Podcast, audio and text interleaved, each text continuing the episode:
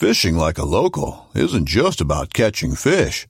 It's about connecting with the environment and the people who call it home. It's about hearing the stories and traditions that have been passed down for generations and sharing unforgettable moments with the people you meet along the way. Fishing like a local is having an experience that stays with you forever.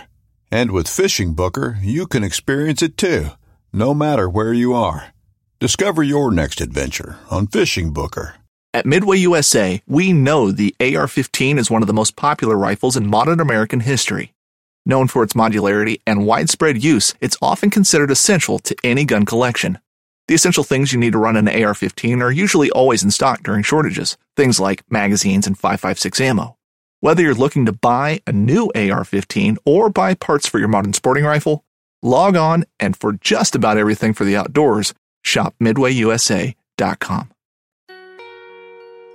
you know, we see a lot of remedies like, oh, let me pee on my kid's leg, etc. So, you know, the first thing is you want to get out of the water. I mean, you want to get out of wherever that's at as soon as possible. And then really it comes comes down to like let's talk about the United States. It comes down to really two options. You have hot water or not hot water. So, you know, if you're at the beach, you probably don't have hot water. If you're on a boat, unless you have a really nice big boat, you probably don't have hot water. But if you're at a beach house or a condo, then you may have access to hot water. So, if you have hot water, the best answer is to get all the nematocysts, all the tentacles off you, rinse it with salt water. You want to avoid fresh water because it actually promotes the release of these nematocysts that sting you. Yeah, so you want to just get the tentacles off. So pull them off and then rinse yourself off with salt water. And then you want to go immerse yourself in hot water, like 104 to 110 degrees. And that's supposed to, that's thought to deactivate the uh, cysts and be the best pain relief. This is Dr. Max Baumgartner and this is a Tom Rowland podcast.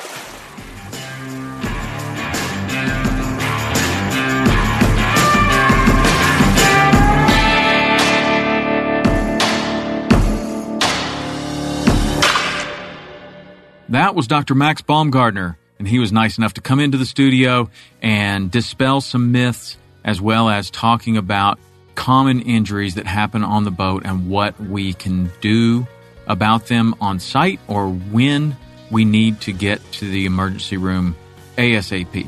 I learned a ton from Max and I really appreciate him coming in. He also brought his entire medical kit of what he takes on the boat. He unloads that and explains why he has every single thing that he carries in his medical kit. I learned a ton. I think you will too. Dr. Max Baumgartner. All right, Max. How are you, man? Hey, great. How you doing, Tom? I'm doing great. I'm doing great. I really appreciate you coming in. And what I appreciate even more, a couple things, through the podcast at saltwaterexperience.com, you've communicated with me for almost a year now. Mm-hmm. And uh, you've given me some great guest suggestions. You even offered to help my son out, which I really appreciate. That was that was amazing because he's considering medical school, and you very graciously offered you know, for him to shadow you or, or I don't know. I don't even know. You guys took it from, from there. I introduced you in email and he just said that, uh, you were incredibly gracious and nice. And I appreciate that. I Absolutely. Mean, when people start doing things for your kids, that's when, like, I don't need people really to do things for me. Like people like, oh, let me take you fishing or whatever. But if they were to do that for my kids, that's like a whole different thing. So I really appreciate that. Thank you. Absolutely. And then as it comes to today's show, this is very interesting. This is the first time that somebody that listens to the show has offered a suggestion for a show other than just a guest suggestion. But this particular suggestion, I was like, well, yeah, that sounds great. So what you do is you are an ER doctor, right? Yes. Give me your background. So I was born and raised in uh, West Virginia. Um, I grew up there, you know, hunting and fishing, primarily fishing. And along the way, I decided I wanted to be a, a physician. My uncle was a physician and kind of led an example for that. And um, I always liked things like um, being outdoors and and EMS and firefighting. My father and my grandfather and even I believe my great grandfather were volunteer firefighters in our hometown because it was a small town where they don't have paid fire departments. So um, I kind of got interested in that, and I love to ski. And I'm like, well, how can I ski for free in the wintertime? Well, the answer is you either become a ski instructor or a ski patroller. And so ski patroller was kind of, you know, it was, it was very aligned with first aid and helping people. So when I was 16, I uh, joined the National Ski Patrol at a resort in Pennsylvania. And then when I became 18, I joined our local fire department. I got my EMT license and, and then my paramedic certificate. And I did that, you know, finishing high school and then grad and going to college. So I kind of did all that when, when I was in college, studying to go to medical school. And, uh, it was just a really great experience. You know, people ask me, you know, where was my fraternity? And really it was, you know, the guys in our, the volunteer fire departments were really, really, and they really helped me out a lot. I mean, I felt like I had zero talent and, you know, these guys were, you know, three times my age, some of them, and very mature and experienced. And, you know, here I am 18 years old trying to learn these skills. So a lot of people helped me along the way. And then I got into medical school and I went to medical school in West Virginia, um, in the, in the southeast part of the state. Um, great fly fishing there. Actually, people like, Oh, how's the outdoors? And, and West Virginia is very underrated for that. I'm not trying to put it as a promotion, but it's, uh, very underrated. And then I went to residency at Michigan State and did emergency medicine there. Taught at the uh, Michigan State Medical School with the residency program, and then we've been in Florida for ten years. Uh, we moved down here ten years ago. So, so basically, your entry into the medical world happened because you wanted to spend time outdoors. Well, no, I, maybe I uh, misspoke that. I guess I liked being outdoors, and being outdoors led me to some opportunities to further learn more about medicine. You know, kind of like your son did the uh, wilderness EMT course. Yes.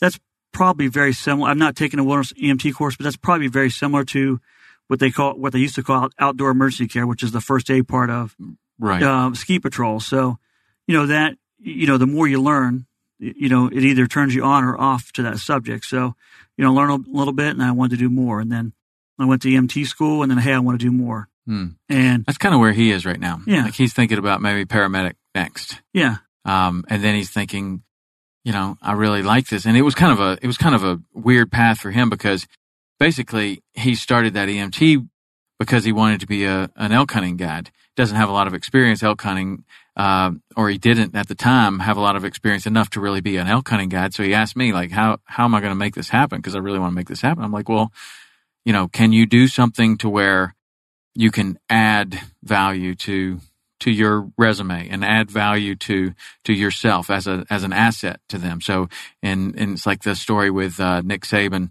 I think, where he says, um, you don't want to be a a but, you want to be an and. So when somebody says, well, this guy's a great tailback, he's really fast, he's probably the third fastest guy in the whole Southeastern Conference, but you know he's kind of hard to get along with. He doesn't have really good grades or do you want to be the guy that says, this guy, he's probably the 10th fastest person in the, in the Southeastern Conference. And he's a great team leader. And he might be the valedictorian. He was a valedictorian of his high school class. And he, you know, can add to the team in all of these other ways.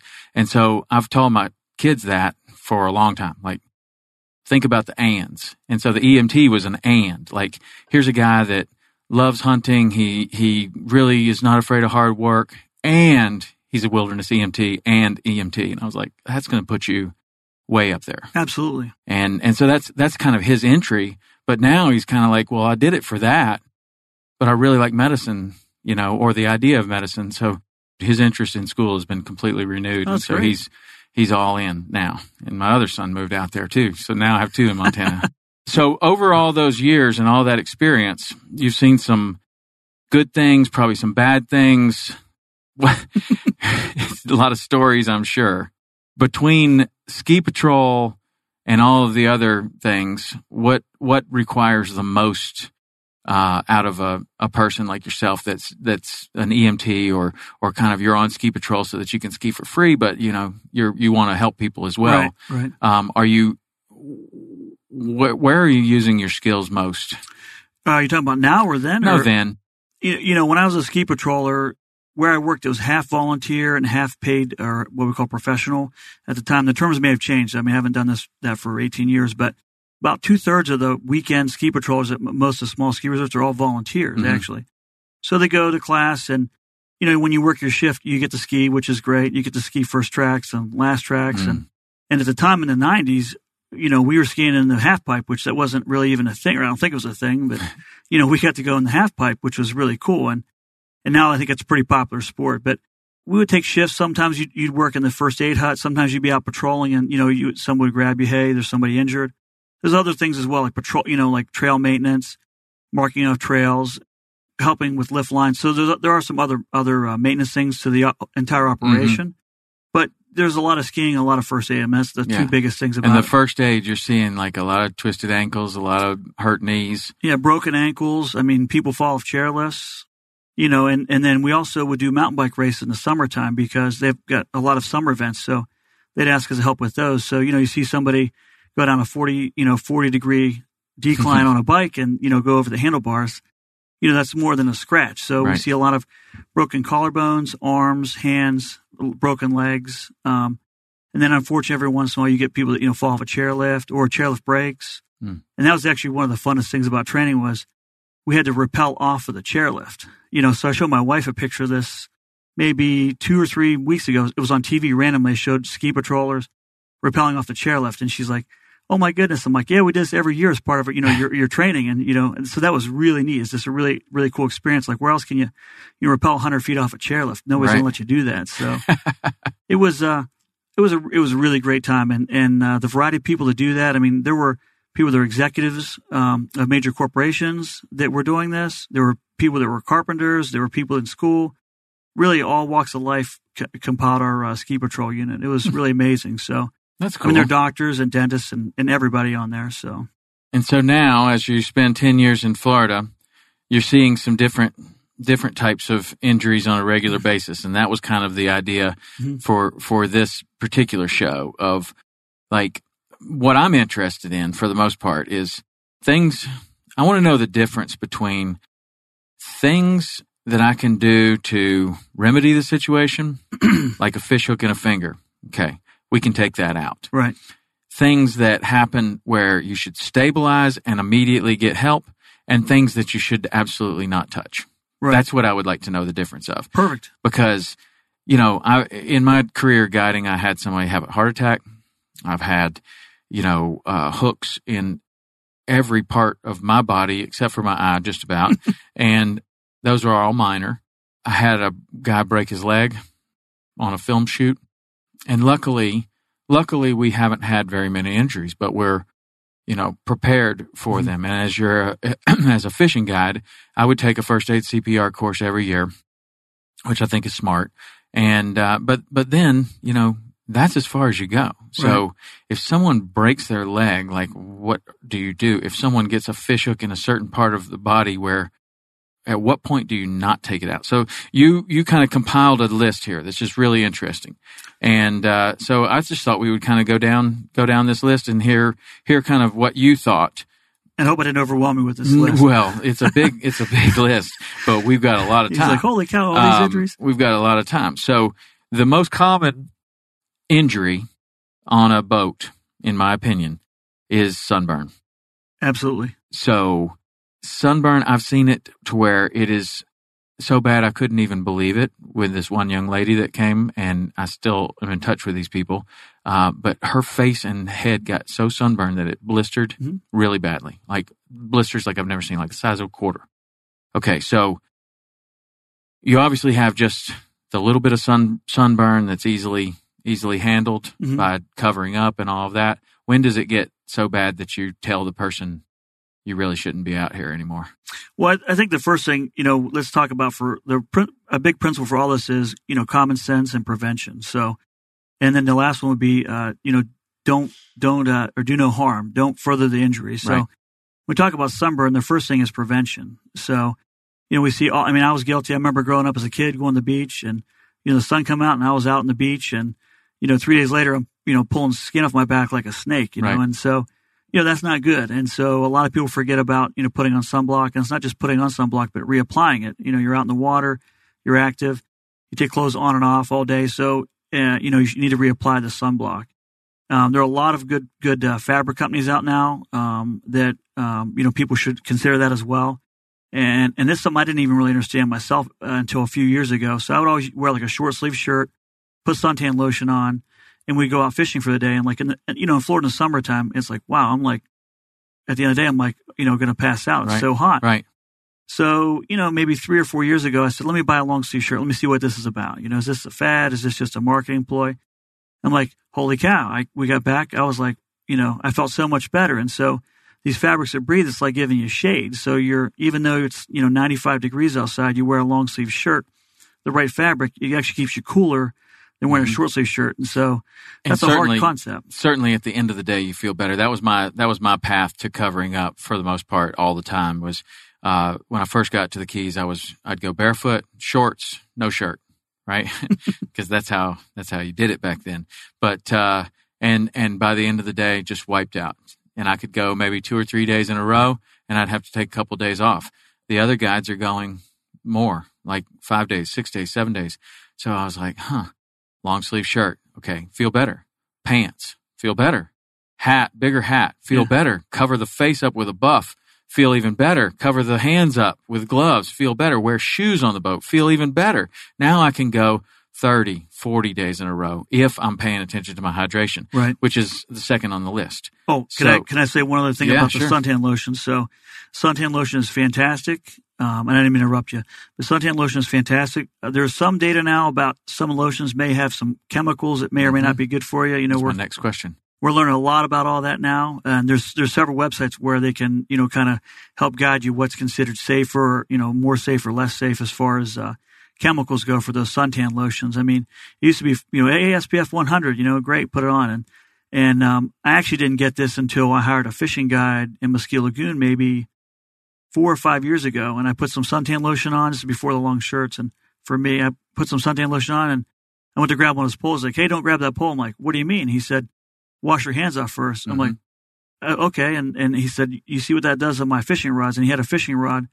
That suntan lotion had corroded all of the metal on the pole. So, you know, if we'll do that to steel, think mm-hmm. about what that could possibly do to your skin. Right. And especially like fly lines and monofilament, it, yeah. it can be really bad. You can see it on the sunscreen is one of the best things. If you get ink or, or some kind of something on your seats and you can't clean it up with, with bleach or something else, if you rub sunscreen on it, it'll come right off. Really? Yeah. It, I mean, certain types of sunscreen, but, wow. um, yeah, that was one of the thoughts that I had. I've, I've always kind of had that is like sunscreen maybe and this is totally, you know, an amateur idea, but I always thought it's probably fine for the guy that goes out five times a year or once every weekend playing golf and puts a little on the back of his neck and stuff. But if you're a professional fishing guide making your living and you're putting it from your elbows to your fingertips, from your, from the bottom of your shorts to the, to your feet and on your face every single day for 40 years. Right where's the data that shows that anyone has ever done that before? I agree. So I just went to, I don't know what's in this stuff. It tastes terrible when you get it in your mouth. It makes your mouth numb. Yeah. Like, is that good for you? I don't know if it's good or bad, but I'm going to just try to cover up. Right. I think, I think the, probably the best solution for that is trying to cover up as much as you can. And then, you know, everyone's gonna have exposed areas you know, it's again, it's probably better to prevent sunburn. So, um, mm-hmm. you know, not all sunscreens are bad, and sunscreen is not bad. I'm not trying to say sunscreen's bad, but you just want to make sure, you know, what you're putting on your body, and how often you're using it, and you know, that's probably true for more than just sunscreen, all chemicals. So. Right, I'm sure, and and also just hasn't been out there that long to have enough studies. So there probably are sunscreens that are horrible for you, and others that aren't and we just don't know that yet. What about the ones that put the uh, baby oil to get more sun? Well, that's like my sisters when they were growing up, like you know, and then, then the trifold record album with the aluminum foil on the inside to to really reflect it even more. Yeah, uh, that's how we used to do it. All right, so the other thing that I see regularly, hydration. People get dehydrated, and it is a. Tell me if this is just a if it has any merit to it, or if it's just a a fishing guide talking about something he doesn't know about. I would see people would come down and on Monday they were fine. Tuesday, not quite as good. Wednesday, they're kind of going downhill. By Thursday, they could hardly stand on the deck. By Friday, maybe they have a little bit of a rebound. And I was thinking, you know, this is a cumulative dehydration effect over mm-hmm. the course of the week because what's happening is they get down there the first day, they've flown on an airplane, they've gotten a little bit dehydrated. They probably go out and have some beers or whatever at night they're not sleeping as well. They're not, they're excited about fishing. They're not drinking as much water as they should. And day after day after day after day, they're drinking some water. They're being careful, but they're, but the sun and the environment there is just wringing all the moisture out of their body. Right. And over the course of a week, their energy level would just continue to drop. Is there anything to that? Oh, absolutely. I mean, you know, uh, you go on vacation, you're having a good time, and and until you get really thirsty, you, you know, you forget. And being out in the sun, you need more water than if you're sitting inside. I mean, it's just you know, if you're gonna, if I told you to go for a 5K run, you would want to drink some water. Well, you can use that much extra water just being out in the heat in the sun all day. So I think people fail to drink enough water and you know drink drink enough electrolytes, and then what actually makes them more dehydrated is alcohol. So alcohol um, it, it dehydrates you. You think, oh, you know, you know, somebody says, hey, I drank six beers. Well, you know, those six beers are going right into the toilet plus additional water and salt. So when you lose that salt now, all that water, you get more dehydrated. And, and just like you alluded, you know, people go out there on vacation, they have a good time, and there's nothing wrong with that. But there's got to be a balance there. Mm-hmm. So, so what do you think? What do you think the minimum that somebody should be thinking about when they're when they're on the boat? They're going to be on a week long fishing trip. what do you think the minimum would be that they should drink per day? I think it's a little different for everybody. I mean, for, for me personally, I try to drink a bottle of water probably at least every other hour. Probably a good indication of that is, you know, uh, are you peeing? You know, mm-hmm. so if you say, hey, I haven't peed in six hours, well, you probably not haven't drank enough water. So, or you go pee and your urine is, you know, looks like tea. Well, that's probably a problem. So, so you know, if, and and the thing is, a lot of boats don't have bathrooms, so you don't want to have to pee mm-hmm. because of the, because of the inconvenience with that. But you know, you should stay hydrated. You know, if you're not drinking something every hour to two hours, you're you're probably getting behind the, the game there. And then part of that is also showing up hydrated as well. So this is true for heat exhaustion or for hypothermia.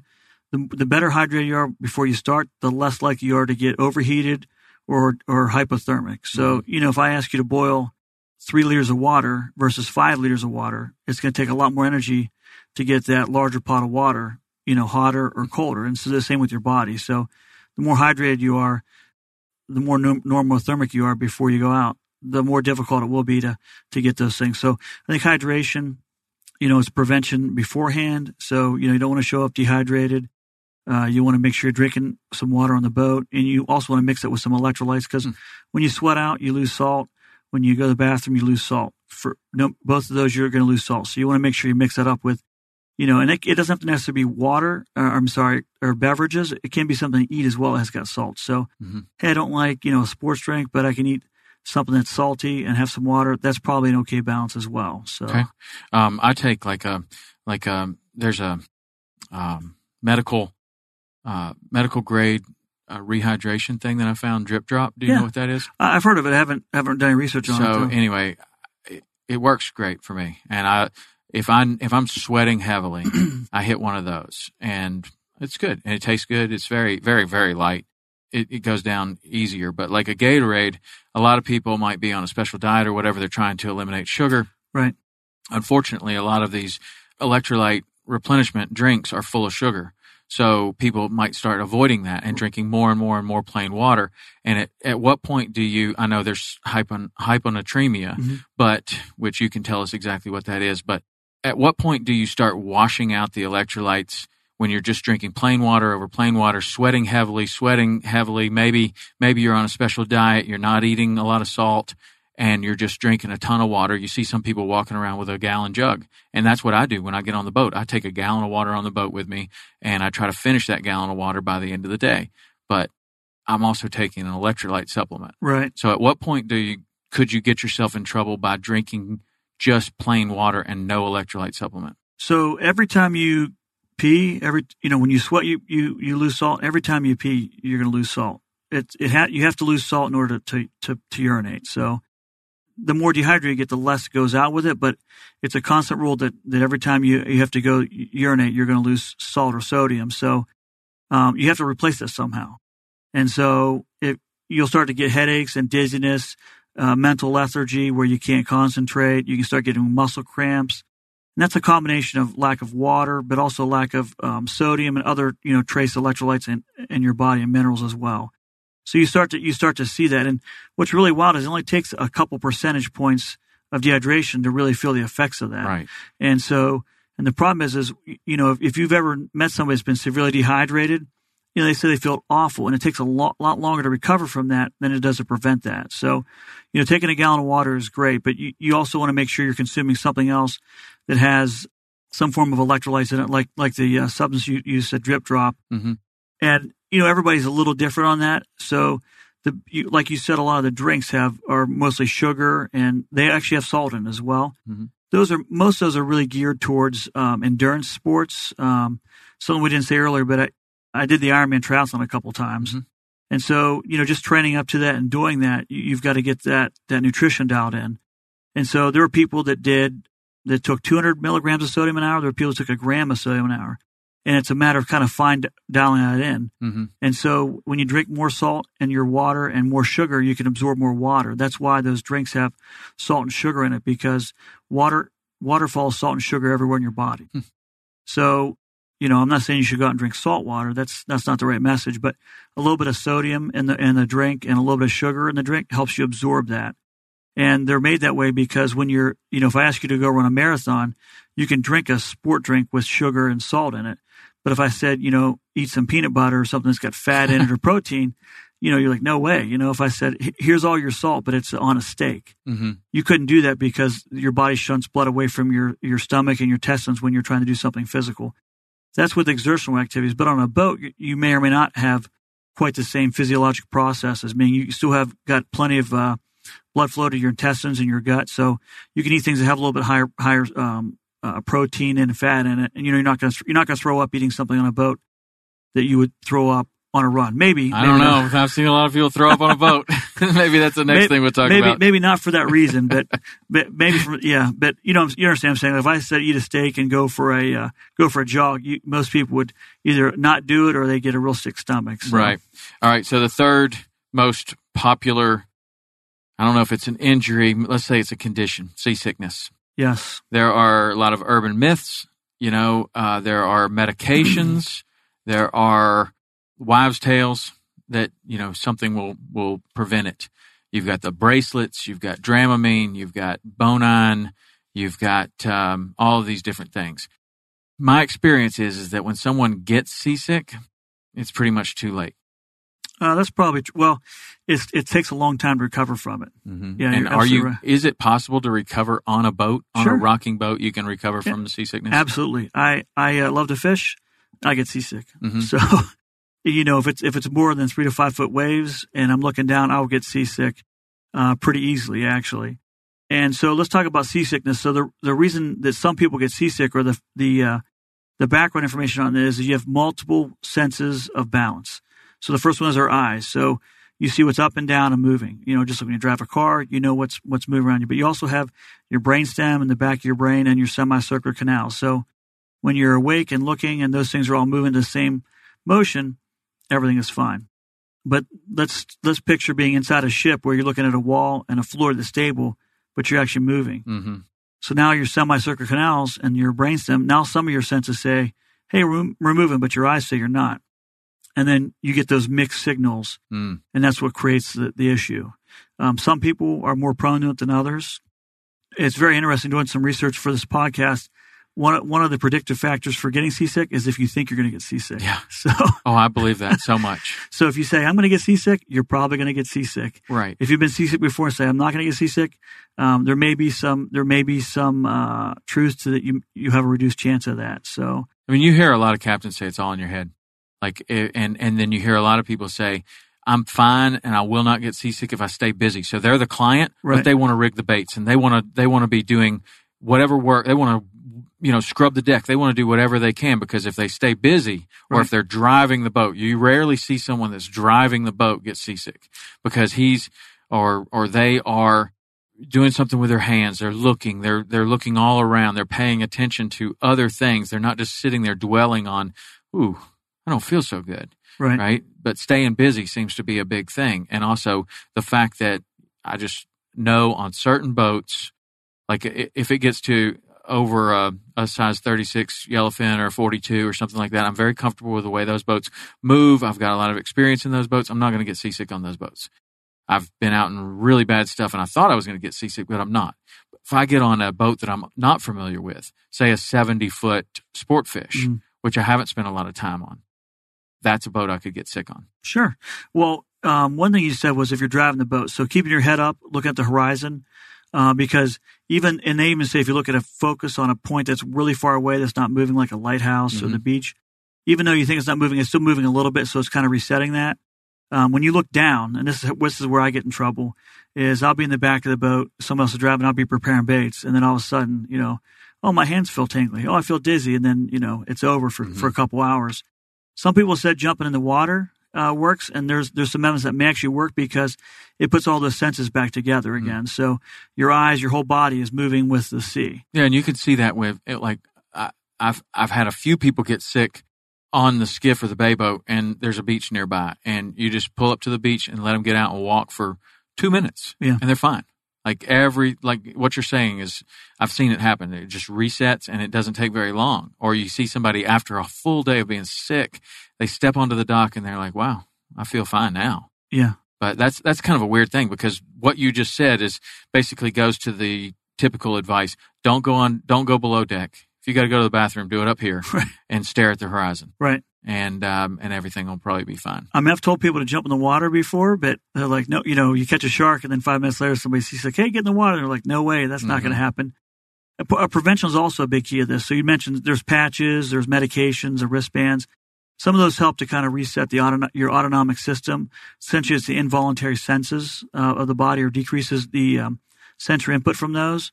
Staying hydrated, being rested, um, all those things help reduce it. If you, you know, if you if you're really prone to being seasick, the answer is probably not to, you know, be sleep deprived and you know be dehydrated and go out there. You're probably going to get much much much worse. In fact, um, I was just speaking with my uncle and uh, we mentioned this earlier that um, he said, you know, years ago, I think it was probably in the 70s or 80s, he worked overnight as an ER doctor. And, you know, in the morning they said, hey, let's go fishing in Lake Michigan. And so they, you know, piled in the car, three guys. And, you know, he said they had a, you know, they had a cigar and they may have had a beer. And he said they got in the boat and the boat's bobbing. And he said, worst seasickness he's ever had. So it's probably not the recipe for, to prevent Right, that. and So- that's that is a very common thing. You get to your fishing destination the first night, you're all excited.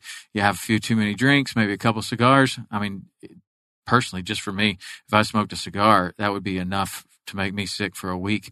I wouldn't even need a rocking boat. That God just disgusts me. I don't like cigars, and they make me sick. They really do. Um, the last time I had a cigar was at a wedding, and I just felt horrible. So Yeah. I don't know. If you don't smoke a lot of cigars, probably not a good thing to do before you go offshore. it's probably not, not a good idea to try your first cigar yeah. when you've gone on a destination trip. And you you know that happens, right? You know, like, hey, Oh, sure. you know, we're in Guatemala or, you know, Australia, let's, you know, and then next morning, like, why am I seasick? You know, well, Right. So what about the one, what about the the touching?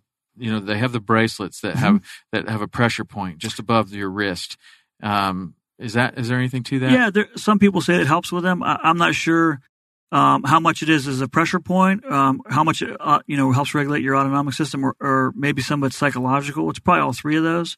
It does work for some people. You know, if it works, it's not going to be harmful. hmm You know, go Yeah, for it. you those know? worked for my son, but like he was so young, I was like, "Here, if you put these on, you won't get seasick." And he's like, "Okay, great." And he put them on, and he never got seasick again. and it's like I think that's in his head, but I think that's uh, that reminds me of uh, when I was in Boy Scouts. You know, you have a stitch in your side, and they say, "Oh, go find a stick and you know throw it over your side." And, you know, you forget about the topic, right? You're like, "Oh, I'm gonna find the stick," and all of a sudden your side doesn't hurt, or you know whatever ails you doesn't bother. I never heard that, but um, that's that's interesting. Yeah, all of a sudden you just look at something else. Okay, so seasickness. One of the things that I have told a, a lot a lot of people because I am probably more prone to the medication of seasickness Mhm. taking me down than I am for seasickness. Actually, seasickness has never taken me down.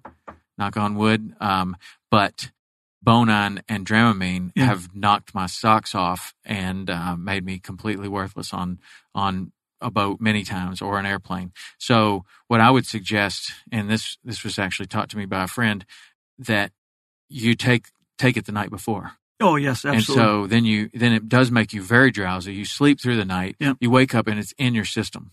So you go out there and I think even probably a better recommendation is that um, you know you don't want to try something new. You know, the first time before you know it's kind of like if you have a big trip, it's probably not the time to take your brand new boat. You want to Right. take your boat ahead of time.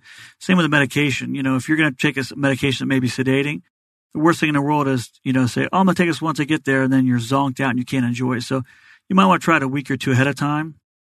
When you have a safe time, try that just to see how you feel. hmm That way, when you go, you know, hey, I need to take this the night before. No, I can take it in the morning. I'm fine. Right. So What about ginger? so there's actually evidence for ginger. Ginger ginger does work. Um, there's uh, me, uh, let's talk about the mechanism of that. It, it seems to help uh, reset the uh, some of the serotonin receptors in the brain, Hmm. and um, there is some definite definite anecdotal evidence that it works. Um, I'm not gonna lie, that's I do I do take ginger gum with me because I don't get seasick that often. But if I start to feel a little dizzy, I do chew it. It may be a placebo. Whatever. I, I mean, mean, you got to have your own little, I love the taste of it, so Yeah. you know. got to have your own little way to get out of it. So there could actually be something to that. I always like to eat sushi the night before we go offshore and uh, load up on the ginger, Absolutely. ginger. Oh. That's really great. And one other thing about seasickness, it seems to be the slow motion of the uh, the slow moving motion is what pe- gets people. So there are people that go on a roller coaster, like, hey, I'm fine, you know, because it's very rapid motion, and then you get on a boat and it's this real slow bobbing motion. Hmm. And so, um, like, I have a have a friend that was a helicopter pilot in the military. I'm like, hey, let's go fishing. He's like, I get seasick. I'm like, what? you know, you you fly as hell, you know. And he's like, and so I didn't get it at first, but then I, when you think about it, it's just a different, it's a different motion. You know, when you're doing those type of things, uh, roller coaster, something where um, you're you're either in control or if you can see everything, you're much less likely to get like people that get car. Some people get seasick in a car. They call it car sickness. hmm They're way less likely to get that if they're in control, if they're driving the car. Right, So Right. same thing with a boat. So Yeah. Okay, cool. Well, good, good things on that. All right. So one of my, um, my major phobias that I have is getting hit in the eye with anything, Mhm. especially like when I'm walking with an umbrella. My wife has an umbrella. She always has an umbrella. I don't like umbrellas. I'd rather just be show up to wherever we're going like a drenched rat, um, because I'm terrified of these little metal oh, things that are right at eye level right there. So I don't want to get hit in the eye with a with an umbrella. I don't want to get hit in the eye with a fishing rod. I don't want to get hit in the eye with a flying fly or jig. So over the years, I've become incredibly careful. I only wear plastic lenses, never glass lenses. I hope that the if I have like safety glass type glasses, that's even better. And then I insist that everyone in the boat is wearing sunglasses all the time. And this came from when I was teaching my kids how to fish because man, they don't understand what's going on. And they're excited about having a, a, a fish on. And big brother's still trying to catch one. Sure. and little brother turns like this to show something. And the hook and the fishing rod goes right into the it's right at eye level Mhm. right? So i made them. They could not fish without sunglasses. I don't care if it was dark outside we had to have That's great sunglasses on. advice. now if you're especially like if you're learning how to fly fish the thing's coming right by your head all the time i got hit in the glasses so many times as a fly fishing guide okay so i'm already terrified of that i don't want that to happen but if someone got hit in the eye with a fish mm-hmm. hook, now let's talk about different types of fish hooks. It could be a size 28 Griffith gnat, or it could be, you know, a, a jig. Somebody's, somebody's landing a tarpon with a jig and the thing comes back, it pops out of the tarpon's mouth and comes back and hits them right in the eye. Mhm. Or it hits their glass lenses and it shatters in their eye. Mhm. Okay. What am I going to do about that on a boat? So the thing about eye injuries is is um, again back to prevention. Um, you know the glasses protect you from projectiles. They'll actually prevent you from getting UV light that can actually burn your um, your uh, cornea as well. Mhm. And so you want to wear those all the time, just like you say for, for prevention. A lot of eye injuries are almost permanent. I mean, we have great ophthalmologists that can take care of you, but there's a lot of eye injuries that happen that are very, very difficult to repair. Um, so, and we, and unfortunately, we see this where somebody gets hit with just like, just like you say, a, a fishing rod tip or a surfboard, um, and they end up, you know, losing their eye because it's done so much damage to the eye. Um, if you have almost any damage to the eye where you can't see, you need to go right to the emergency department, the closest emergency department. You don't want to try to take a hook out of the eye. Um, you know, if you, you want to protect the eye, you want to cover it with something, and that may be um, a sock and a wrap or something just to kind of protect the eye and keep it moist so you can get there. I always heard like some sort of a cup or something that you Yep. could put over it and tape tape around. That works. Even honestly, even another pair of sunglasses works. So you know, if you shatter that lens, you can put another another pair of sunglasses on. You want to protect the eye because you know if you close one eye and you get sunlight in another eye and it's it's getting bright and dark, both eyes are moving at the same time. Mhm. So you can so you want to help protect the that causes pain in the injured Right, eye. right, right. Anytime you get something impaled in the eye, you know you want to go to the hospital right okay, away. so let's just say that's a that's a fish hook and the Mhm. leader's still attached. you cut cut the leader off and go. I Cut mean, the leader off. Mhm. Straight to the hospital. If you had a cup or something or another pair of yeah, sunglasses, something put it protect on. it. Correct. But obviously, you don't want to do any further damage. So you're you, you almost want no light to come in. So it's almost like a blindfolded situation where you're you're covering both eyes, right? So that Right. no more damage is So happening straight to the emergency room, right? yes. Yeah. Or or call. Well, I mean, if you have an ophthalmologist, you, you, if you have an ophthalmologist that you know, that's great. But uh, the big issue is a lot of these are at resorts or you know destinations. You know, if you're in if you're in Miami or the Keys or somewhere like that, you, you need to go to the nearest facility to be evaluated. Sometimes it ends up being just a scratch. You know, if you get a fishing rod that hits you in the eye, sometimes it's just a scratch um, that you have or a small little cut. But if if you actually rupture your globe, the front of your eye, you know that that needs immediate attention, immediate surgery. Um, you can also dis- dislocate your lens. You can detach your retina. A lot of common eye injuries, and and these can be really bad. And uh, what people don't realize is even preparing to go fishing, um, we see people get bungee cords that hit them in the eye. Hmm. So imagine Yes. if a bungee cord with that with that metal. Someone that I'm actually I actually used to be friends with, he actually lost an eye because of that. So the bungee cord uh, came across top of a rack and hit him right in the eye, detached his retina. Done. So wear your sunglasses So when you're getting ready be, to. be very very careful. Protect your eyes. Yeah. Wow, that would be a that would be a bad way to go. Uh, bad way to lose your eye. All right. So one of the things that I mentioned had happened to one of my customers he had a heart attack on the boat. Let's talk about that. How would you know someone's having a heart attack, and what would you do about it? So, you know, we see talk about the common symptoms. You know, I've got chest pain. It goes down my left arm.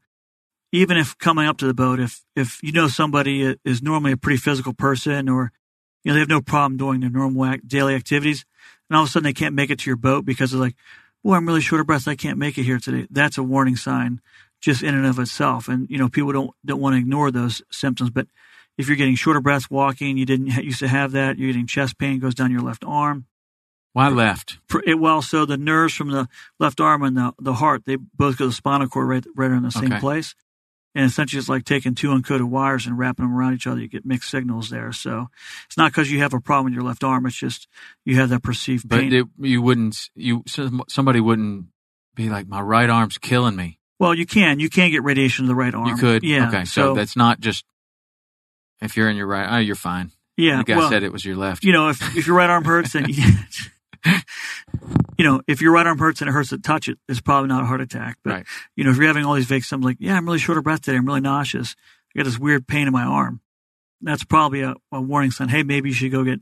How active could someone be? Like, you know, they've never felt that before, but you're on your you're on a fishing trip that that you've been waiting for for a long time, and and they kind of feel that, and they might be winded, but they're not really saying anything. I mean, could they make it through the day like that? I mean, there are people that that uh, make it for a while. The, the issue is if you're having, you know, like a what we call like a silent heart attack, um, or like a partial blockage, it, it'll just it can do more damage over time. I mean, Hmm. nobody wants to go on vacation and be sick. Right.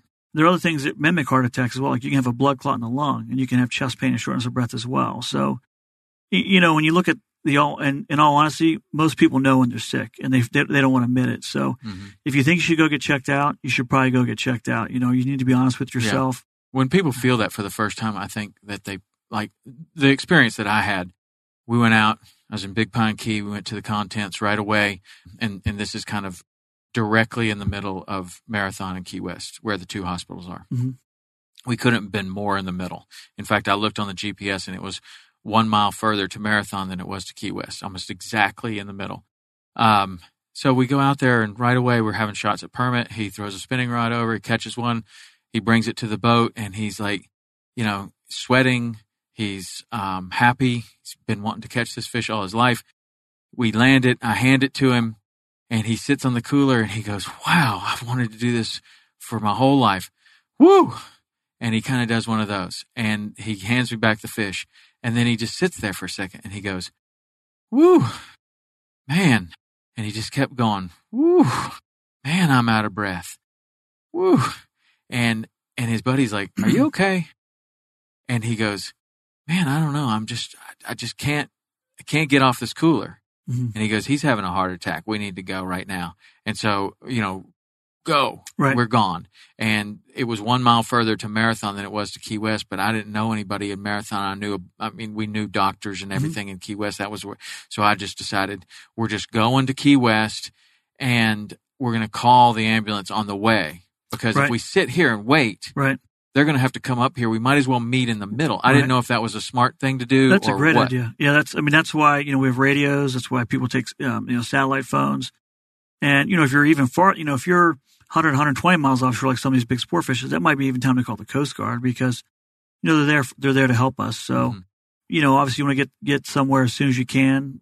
Probably doing that, you know, probably wouldn't have been any faster to call the Coast Guard because what you don't want to do is you don't want to loiter somewhere. You want to be heading to the direction of the Right. right place because you know if they get called off or they can't come meet you, you're still making your way towards the right location. So um, I think what you did was perfect actually for that Okay. situation. Well, that's interesting, and it turns out that he was he was, you know, he got to the hospital. He they they confirmed yes that was a heart attack, but he got there in time and everything was fine.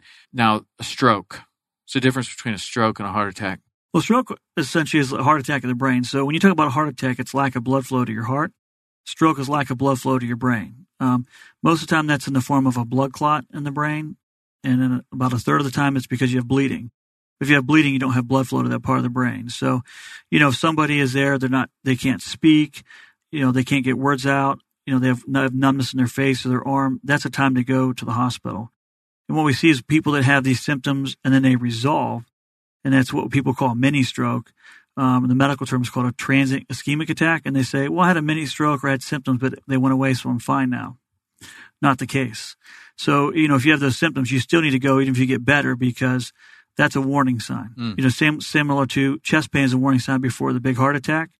You know, if you have chest pain, you should get evaluated. If you have this symptom, you need to go right away.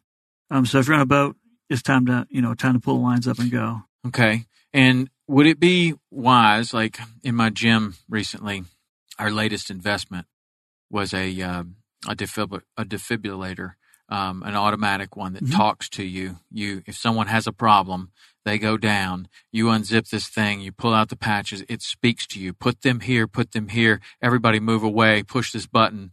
First, call nine one one before you Mhm. before you do that. Should um, fishing guides have a defibrillator on their boat? That's an interesting topic. I, don't know if that's actually been dis- discussed as a um, healthcare policy. Certainly, it saves so many lives. Early CPR and uh, using has saved saved countless lives. So we see people all the time. Hey, somebody came and did you know bystander CPR, and they use an AED, and and so that's been a tremendous help to so many people. I mean, you, you could you could probably go online right now and you could find hundred stories of people's lives that were saved um, not just by paramedics or EMS or hospital, but just by bystanders doing CPR and AED. I think the issue with that is its cost, its maintenance. I, I don't know how well those would do, you know, like on a, a bay boat or somewhere where it's going to, Well, if you, You you know. know, my, my feeling is that it comes in a zippered pouch. Mhm. If it lived in a, in a waterproof Pelican box or one of these things and it was just in your boat all the time, you checked it monthly to make sure the batteries are working. It has a green light that flashes when it's, when it's in good shape. I would think that, you know, as you're, you know, most fishing guides I know, eh, they don't fish with a lot of 20 year olds. You know, it's like Right. people get to an age that they have money, they have time, they want to do this, and you're fishing with kind of a little bit of an older clientele. Mhm. And as you continue to do it, that clientele continues to get older and older. But the the one experience that I had with with a guy having a heart attack, it, it really scared me. And these AEDs weren't available at the Mhm. time. Certainly, maybe they were, and they were just huge cost. But now you can get one for a thousand dollars. yeah. Yeah. I think, I think any fishing guide that would have one of those would be an amazing added tool uh, to their chest. And the other thing about uh, CPR is, uh, you know, let's go back to the late nineties when I became an EMT. Well, everybody's doing mouth to mouth and chest compressions. Mhm. And so there were people that would see people that were, you know, unconscious. Like, I'm not, I'm not going to make out with that person. I'm not going to give that person mouth to mouth. Mhm. You know, just doing chest only CPR is actually proven benefit because you have oxygen already in your bloodstream for several minutes. Like you can hold your breath for several minutes. Mhm. So even if somebody, you know, goes down, even if you're not doing mouth to mouth, just doing that chest only CPR and then an AED is a tremendous benefit. Saves so many people. So, what about certain states are different, and a lot of times you have to have first aid and CPR certification to get your license, Mm-hmm. but and and then you have to have it to renew your license. But a lot of times you're not required to renew that every year. How important is it? Do you think that people have basic CPR instruction if they're going to be any sort of a guide at all, a tour guide of any kind? I think almost any service industry where you're going to be, you know, taking care of helping other people, I personally would want to have that, that type of uh, knowledge and skill set.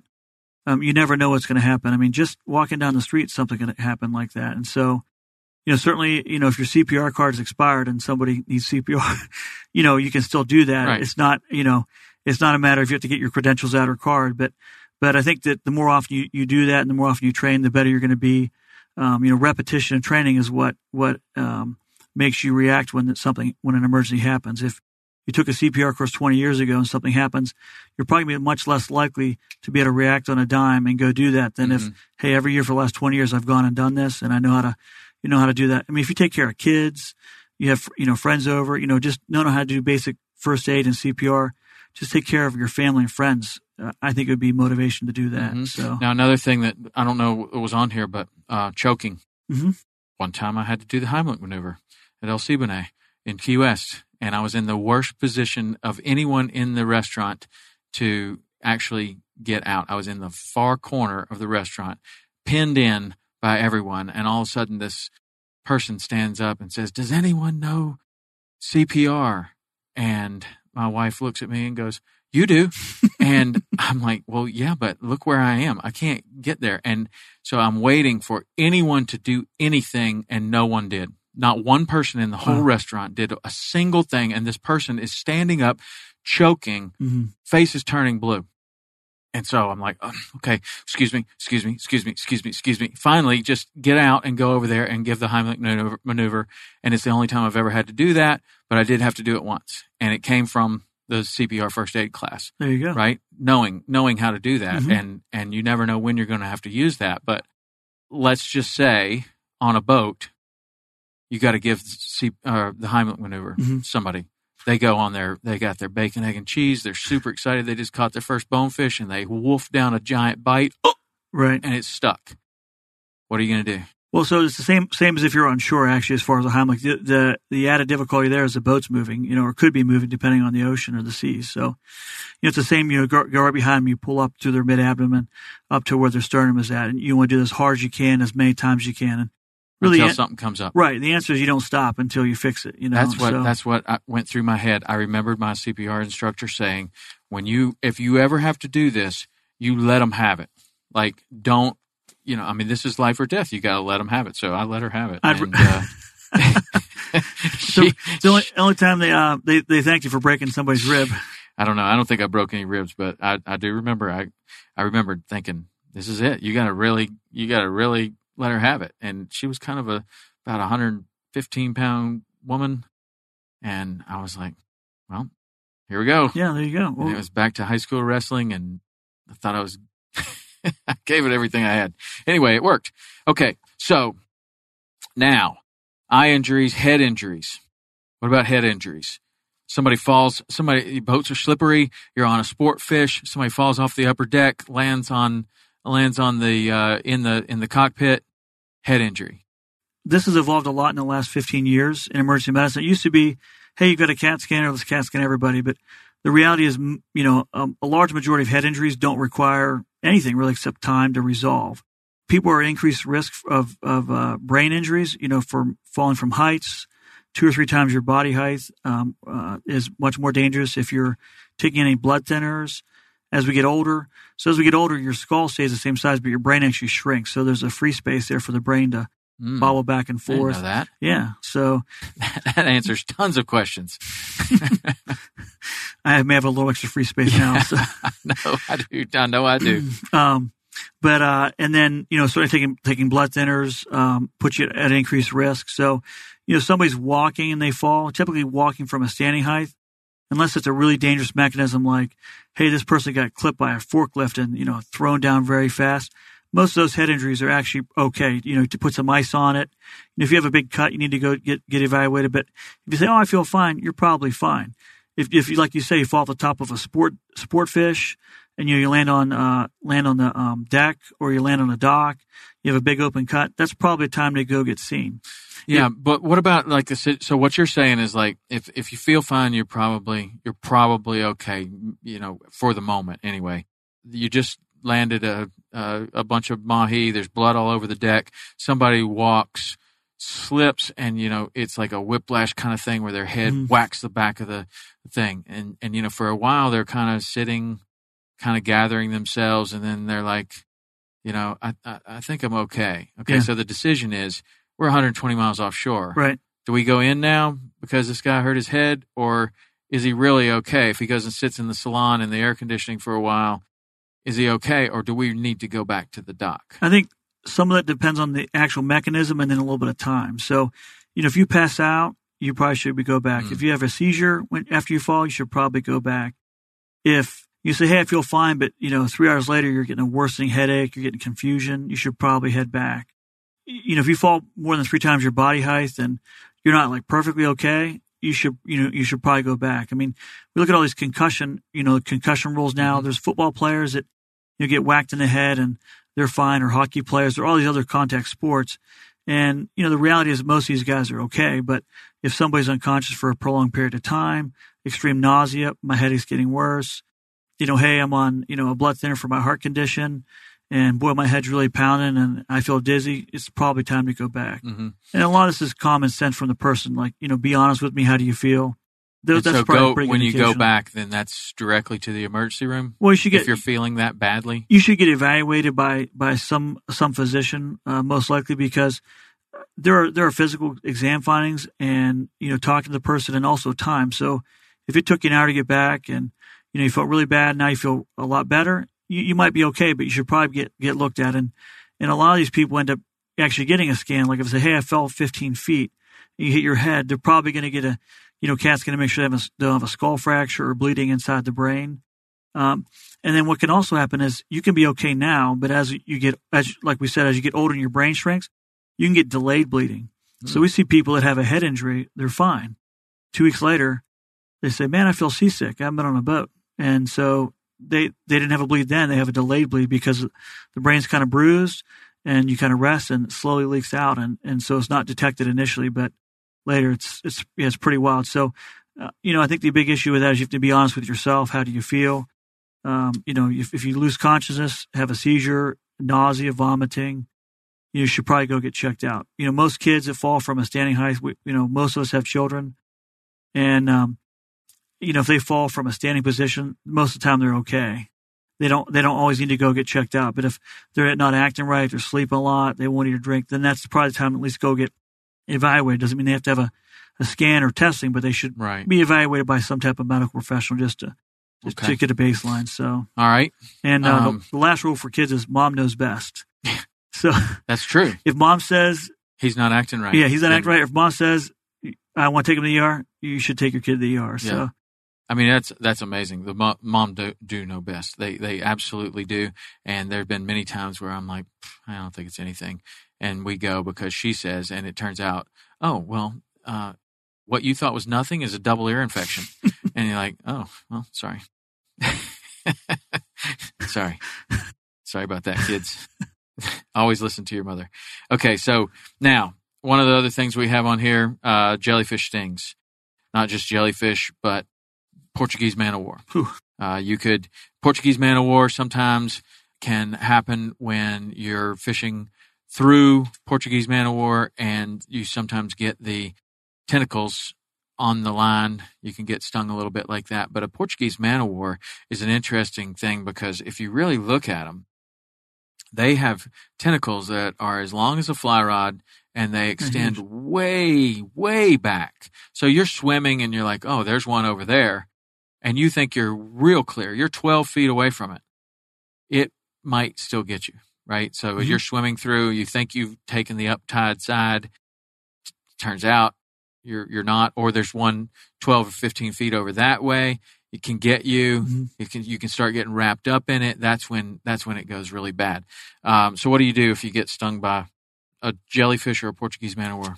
so this is kind of split up into really two regions. Um, it's Hawaii and Australia, and then everywhere else in the world. Uh, and uh, after you know doing a lot of research on Australia, I'm like, whoa, like you know, even the jellyfish there can can Mhm. can really get The you. The little one that's almost that's almost invisible. The little box jelly. Yeah, the box jellyfish. Um, there's actually fatalities from the box Yeah. jellyfish. So, you know, we see a lot of remedies like, oh, let me pee on my kid's leg, etc. So, you know, the first thing is you want to get out of the water. I mean, you want to get out of wherever that's at as soon as possible. And then really it comes comes down to like let's talk about the United States. It comes down to really two options. You have hot water or not hot water. So, you know, if you're at the beach, you probably don't have hot water. If you're on a boat, unless you have a really nice big boat, you probably don't have hot water. But if you're at a beach house or a condo, then you may have access to hot water. So if you have hot water, the best answer is to get all nematocysts, all the tentacles off you, rinse it with salt water. You want to avoid fresh water because it actually promotes the release of these nematocysts that sting you. Yeah. So you want to just get the tentacles off. So pull them off and then rinse yourself off with salt water. And then you want to go immerse yourself in hot water, like 104 to 110 degrees. And that's supposed to, that's thought to deactivate the uh, cysts and be the best pain relief. I did hear about someone that that thought enough about it and and knew that, and they were using the water that was coming out of the the engine. You know, Yeah. the- it's a water cooled engine, so the water you have you have that, and That's a they would put their they would put their feet under that, and they would gotten burned, and they said, you know, I don't know if it's 104, but it's pretty pretty Right, hot, right. and uh, that that seemed to help. So there is one source of It's probably Hot 104. water. It's pretty hot. I mean, engine's pretty Yeah. hot. You know, I Yeah. think engine run above 200 degrees. So that's probably, that's a great idea. I didn't even think of that actually. And then if and then if you don't have access to that, you want to you know pull the you want to pull the tentacles off, rinse it with salt water, and then really kind of a vinegar spray is supposed to thought to uh, maybe deactivate some of these. I mean, if you if you go on Google and look at a bunch of articles regarding vinegar, you can find some that say, well, this species it may or may not make it better, or this species you know plus or minus. But the general thinking is is that vinegar and ice pack, um, once you remove those, is probably the best things to do. Baking soda is probably a um, you know a close third to that. Um, there's not what really about peeing on them? no. So, so- Don't no. you're not supposed to pee on them? So, really? so there's actually an article to pee or not pee, um, which I read about this. So urine has actually not been uh, proven to, to be of any benefit. Meat tenderizer. Um, I remember as a kid, yes, when I was a kid, I, got, I remember people yeah. used to carry that around. Adolph's meat tenderizer. Yeah. So you know, save that for the steaks later the night. But That doesn't do anything. It's not really. So the thought between for uh, meat tenderizers, it may break down uh, some of the um, nematocysts, but there's not really great evidence for that. Um, the urine, there there have been some uh, combination mixtures where it's got vinegar, baking soda, urea, and some other things in it, and, and those tend to make people feel better, and that's really the the goal here is to make yourself feel better from that. So, so, but um, So no pee. It reminds me of the Office episode where he burned his foot, and he's he's like, "Yeah, I burned my foot. and It hurts so bad. I've even peed on it, and it didn't make it any better." It's like sometimes these wives' tales get moved around to uh to different injuries, like a, a Right. any any foot injury. Michael Scott thought you're supposed to pee on it, but that's for uh athlete's foot. I mean, maybe Does that's it work a- for athlete's foot? No, I don't. I don't think peeing on anybody is, really works for anything. I, I don't. I can't say we store uh, human urine in the uh, ER for any conditions. So Okay, that's maybe fair. it's, it's fair a good, enough. It's a good token, I guess, of uh, friendship, though. I mean, maybe hypothermia. Hey, if you're, you're cold, I can. uh, sure that I, I can't think of anywhere I'd recommend uh, recommend that. So Okay. So puncture wounds are something that happens all the time. You get uh, puncture wounds from fish spines. You get puncture wounds from fish hooks. Puncture wounds from I don't know any anything else. We've talked about if it was in the eye. What if it's somewhere else? So, so puncture wounds, um, very, very common. I mean, I've been making a wire for kingfish Mhm. or for sharks, and you know, it's real thin, just pokes you right in the thumb. It really hurts a lot. But I've also had friends that have had fish spines, you know, in their hand. Like one of my friends had a fish spine in his hand. He was in the Bahamas. He said, "I think I got it out," but you know, four or five days later, his hand is twice the size of the other hand. And, you know, and he calls me. He said. Hey, do you think I should go to the ER? I'm like, well, what do you think you should do? He's like, well, I'm driving there right now. I'm like, that's probably a good idea, you know? and he had he had a fish spine still stuck in his hand, so he'd have surgery, take it out, you know. So, um, fish or uh, p- uh, puncture wounds are very, very, very painful. Uh, the big key with that is, do you think you got it all out, and is it getting better? So, you know, you get get a puncture wound the first day, it's going to hurt like the dickens. You put some ice on it, take some Motrin, take some Tylenol. If on the second, third, fourth day it's worse, not better, you probably have infection or you got a retained product in there, and so the only way to get that out is typically with surgery. Um, Right. I mean, you hear people say, using drawing salve to get things out, and that may work. And there, you know, there, there are people that have been fine with that, but the, the reality is you want to get that out of your body as soon as Mhm. possible. I mean, that happened with me with a palm frond. Just a little piece of palm frond on my hand. I thought I'd be fine, you know, and a week later my hand's all swollen up. Right. So, Right. uh, but it can be. yeah, I got a I got a mutton snapper spine in my thumb, and um, it was not a big mutton snapper. It was just, in fact, it was just big enough. It was a very small one, but it was just big enough to where I could get it like a bluegill, like Mhm. hold it like this, and it flipped and, and it went in there and it burned immediately. And I've got I got thousands of fish spines in my hand, but this one, for whatever reason, burned Mhm. immediately, like like a hot nail going in. And my hand by the end of the day was already swollen, and I was starting to lose mobility in the Yeah. hand. And so I called my friend that was a a spinal surgeon in Fort Lauderdale, and he's like, "Dude, that is not good. Like, can you you you're not moving your hand like Right. like like you should be. You need to get up here right now." And I was like, "Well." Can I get up there in the morning? I got trips tomorrow. And he's like, he's like, look, I got a hand specialist. Cancel your trips and you need to come up here. That is a bad deal. And by the next morning, my hand was in locked in a position, kind of like a semi fist. Mhm. And I had to pry it open. And I get up there and he wanted to cut my thumb this way, cut it here, and cut it on the backside, irrigate it, get everything out. And he was saying that he thought that it was like a MRSA kind of Mhm. staph infection and that could go straight to your heart and you needed to do something about it immediately. And I was like, well, is there anything we could do otherwise? And he suggested something like a Cipro or Mhm. something, uh, a heavy duty antibiotic. Mhm. We'll try that. But if tomorrow you don't see a, a noticeable improvement, Mhm. you need to be back up here because this could go straight to your heart.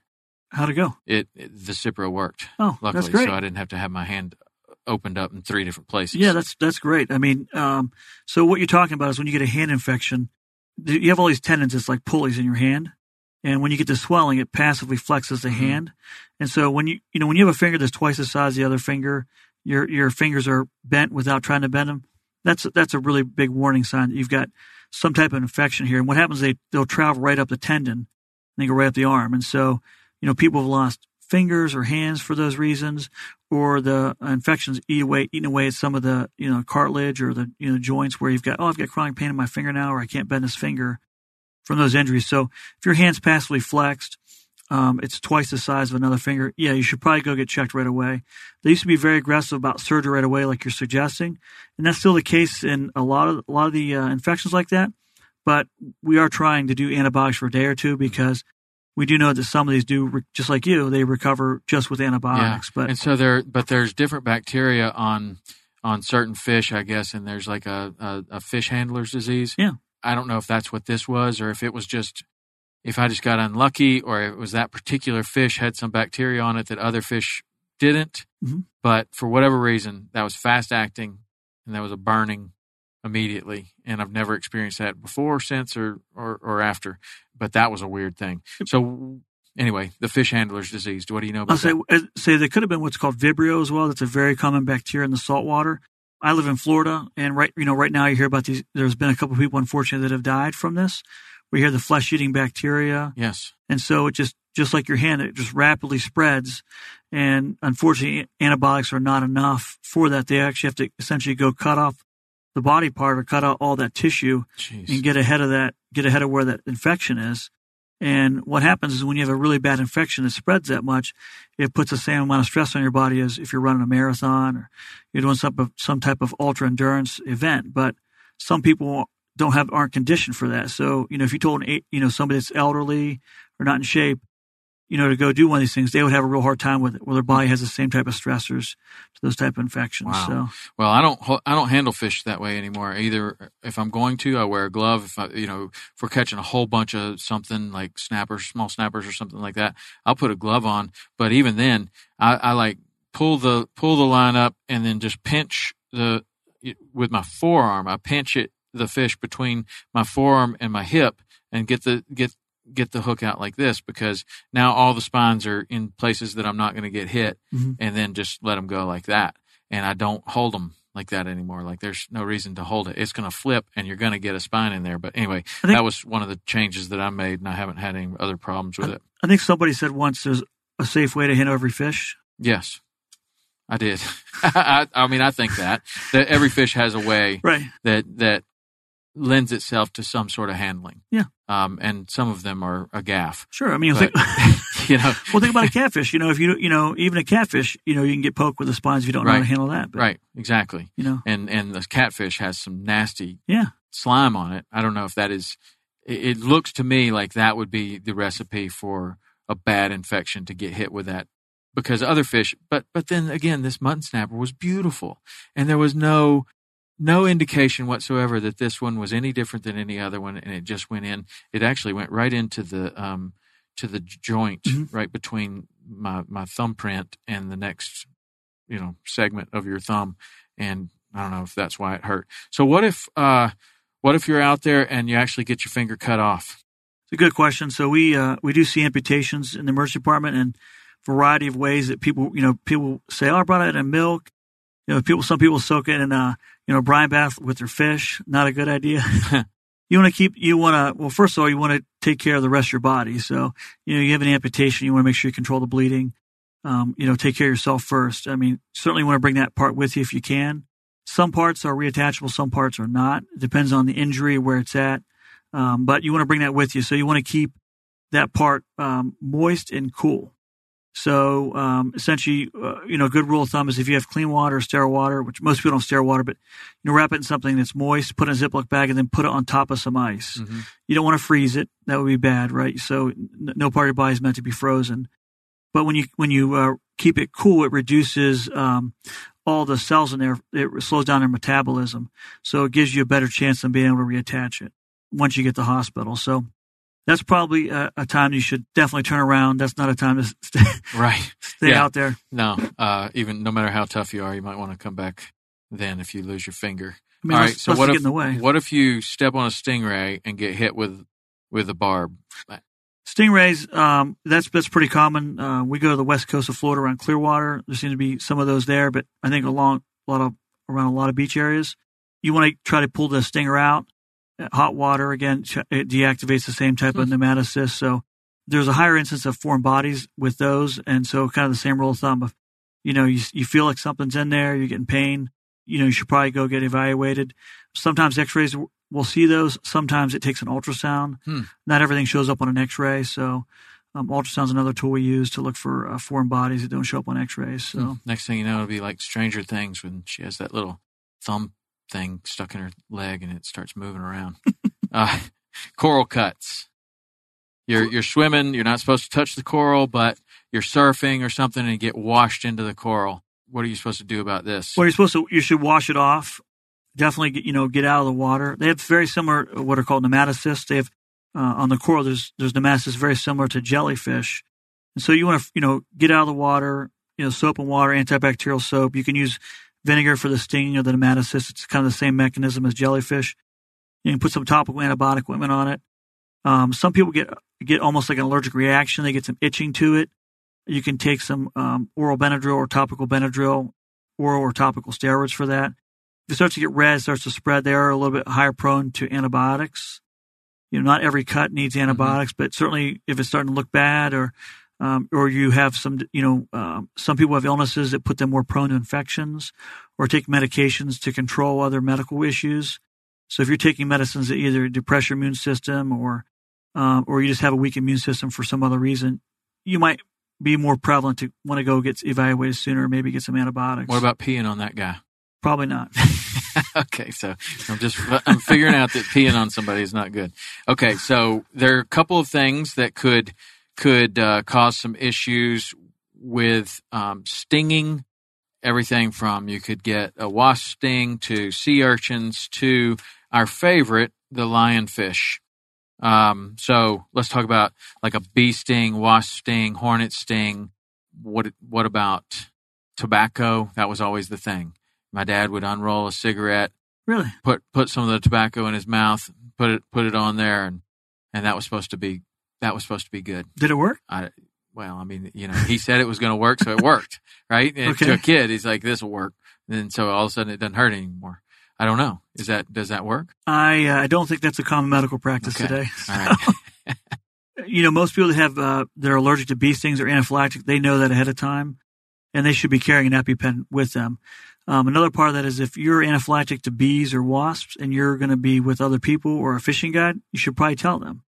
You know that should be a, that should probably be a, a uh, common communication before the trip. Hey, do you have any medical illnesses I need to know about? You know, before the trip, and and same with the customer or, or whoever's hiring the guy. They should be saying, you know, they it's kind of a dual responsibility. Mm-hmm. So mm-hmm.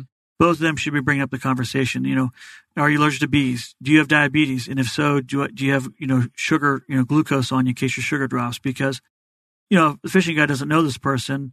You're out for an hour, all of a sudden this person's unconscious.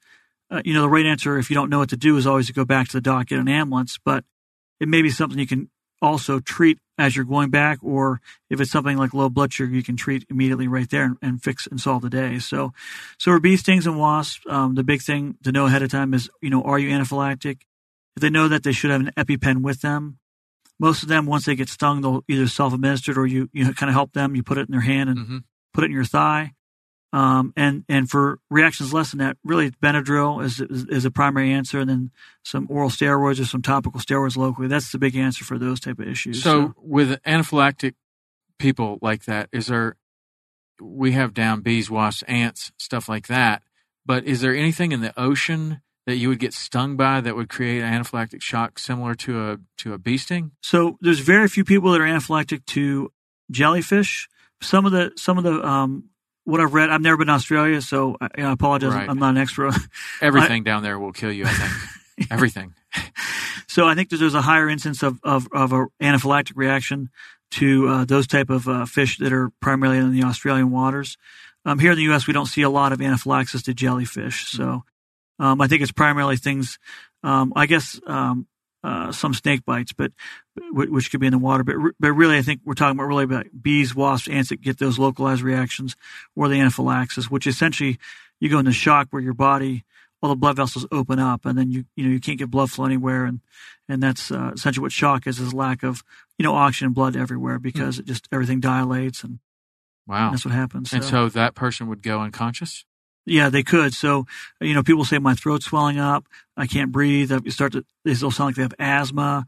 Their face or body can turn red. They can pass out. It's a variety of reactions. Um, but the key to, key to that is if you use epinephrine, you, you need to go call 911, go to the hospital. Mm-hmm. So you know, you don't use epinephrine and then say, "Hey, it's time to stay out here." That's so you can have a similar kind of uh, reaction. Someone that doesn't eat a lot of seafood, and and a lot of people have a similar thing to peanut allergies yeah. and to um, shrimp yeah. and shellfish can can cause that. So imagine somebody from Ohio goes down to you know the Florida Keys and they're like, "Oh, when I eat some shrimp," and they don't eat shrimp very often, and they their throat starts closing. Right? Is that anaphylactic? Yeah. Okay. It typically, it typically, so people say they're allergic to shellfish and that's what that is. That's an anaphylactic reaction. Now, so how bad would it have to be for you to go to the emergency room? Well, if you can't breathe or you feel like your throat's swollen up, that's probably the you know time to do something. Right. If it's something they've never had before, that's probably time to go get go to a clinic or go to the, go to urgent care mm-hmm. or go to the emergency department. If it's something that's like, oh, I'm a little itchy because you know right. I get that way, you're probably okay. You can take some Benadryl. Most people know that. I mean, most most adults, it's not their first time to get exposed to new foods. Okay. So that's. And what about the lionfish? Lionfish. Because that is uh, that's something that you know the lionfish is a is an invasive species. It is a serious problem on on right. the uh, on the reef.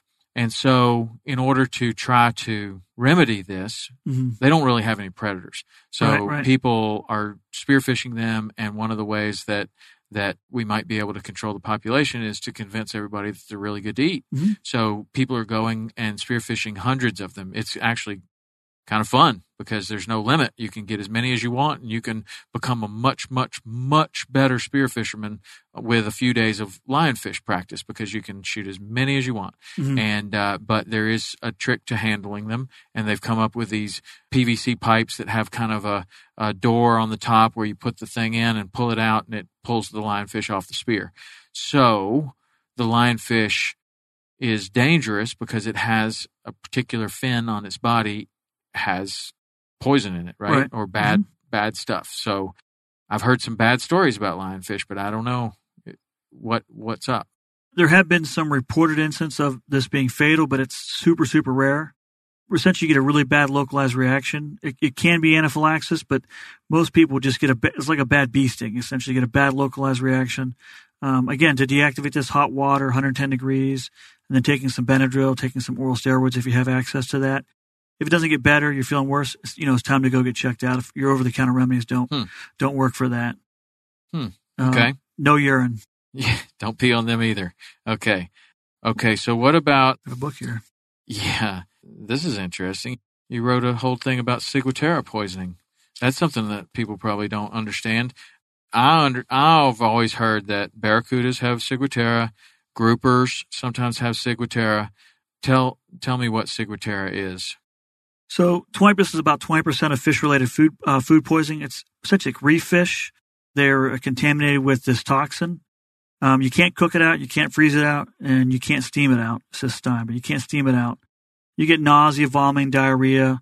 It happens typically uh, within like six to 30 hours. You can get uh, numbness, itching, metallic taste. It creates all these really, really wild symptoms.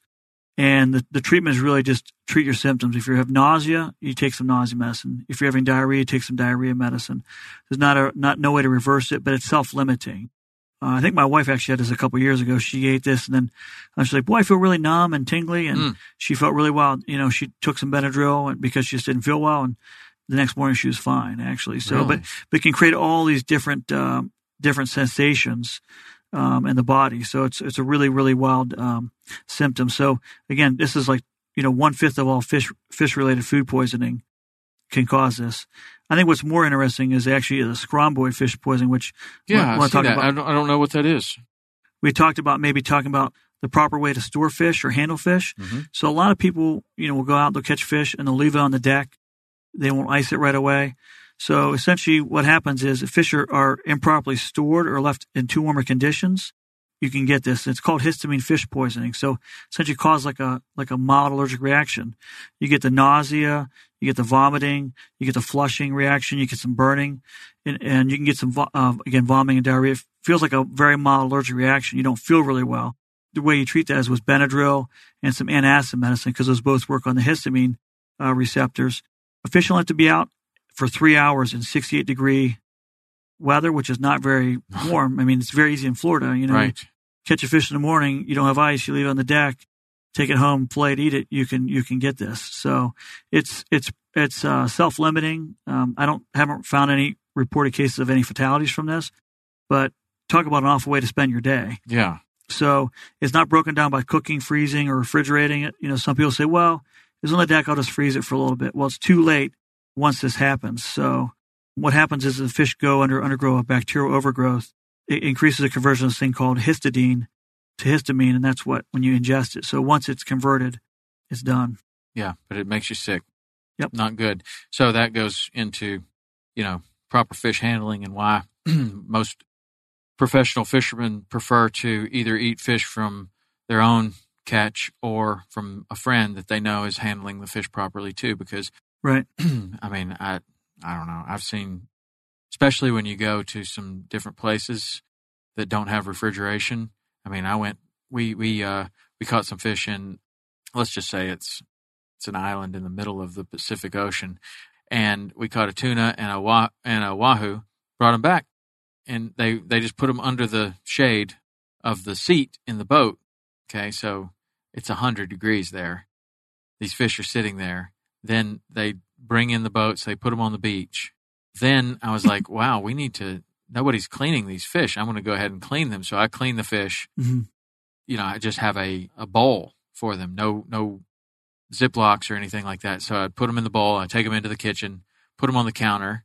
Like here's here's the fish we caught tonight. Okay, it's going to be for dinner tonight. So I go back in before dinner a couple of hours later, and there's the bowl sitting on the deal. Of course, that's also what we had for dinner. So those Right. fish had been out for five or six hours. Wow. Yeah, like not not ideal. Not ideal at all. I mean, it, you know, intercoastal, a lot of boats have big live wells now. You know, you don't back ice, you can, you know, we've, we've put fish in the live well until we got back to the dock and then, you know, gone right to a gas station, put ice, you know, empty a live well, put ice on them. That's an option. You know, most people have coolers. It's not ideal maybe for some people to put their fish in with their sandwich or their drinks. You know, I don't want my, you know, I don't want my bottled water tastes like, you know, the sea trout I just caught, but, uh, it should be refrigerated. And, Absolutely, it and, tastes uh, a thousand percent better. yeah. Oh, absolutely. I mean, think what about, about, um what about if you catch some fish amberjacks are known for this sea trout worms You cut them; they've been handled perfectly. Yeah. You've got them. You know, you put them in an ice water slurry immediately off the hook, Mhm. and uh, they're handled perfectly. But you cut them open, and they got worms. So you can actually cut around the worms, and, and most people find that acceptable. You know, some people it grosses them out, but you can cut around those, and you're okay. Some people still get worried about it, and so you know the answer is to freeze your fish. So most commercial uh, freezing uh, uh, freezers are way way colder than you know at an at home f- freezer. So they can freeze a fish for like 15, 18 hours, and it's fine because it's I think it's around negative 40 degrees. Most home freezers are around zero. You got to freeze them for a week if you're really Hmm. concerned about it. So Really? yeah, so that's that's kind of where the error goes. Well, I froze it overnight. It's fine. Well, um, in a home home uh, freezer, it needs to be frozen for you know almost a week Hmm. in order to ensure that that's not the case. I called a sushi place one time because we caught some tuna, and I thought, well, you know, I'm okay at making sushi rolls, but maybe we could take this in.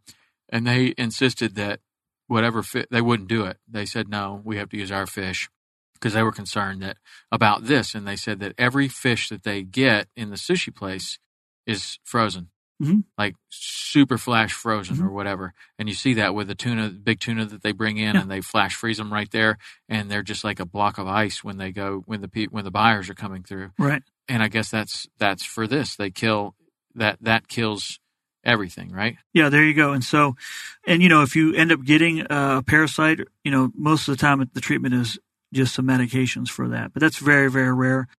Um, we don't see or hear hear about this a lot. I know it does happen, but it's not as common as people worry about. You know, you cut the worms out, you freeze it for, for an adequate amount of time, and you should be okay. hmm Okay. You've got on this list. You have mold.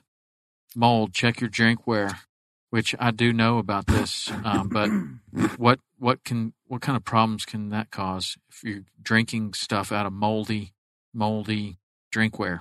So, um, I actually just became aware of this. You know, not not to call it any specific company, but there's a lot of metal thermoses. That's kind of the the fad right now. Is uh, you know, a bunch of companies make these you know metal insulated drinkwares, and they're fantastic. The issue is somebody takes the same cup and they use it for two months. You know, they they fill it with coffee, go to work, they never wash it. And it's not just the cup they don't wash, but the top, and the top's got a rubber gasket on it Mhm. um, anybody that's on a boat for any period of time, you wash the deck. You know, you're, you're in a hurry. You wash the deck of the boat. You put it away. Next time you wash the boat, you open the latch up, and where that rubber gasket is, there's all that mold. Yeah. And it's the same thing on your drink, actually. So, um, so uh, a lot of people are don't get any illnesses from mold, but it can cause a, a whole variety of illnesses to some people.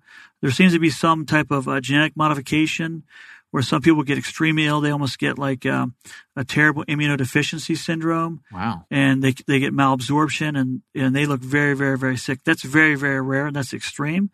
But more commonly, people get you know cold symptoms, flu symptoms. You know, hey, I, I haven't felt well for a while, and your and your body will clear that over time.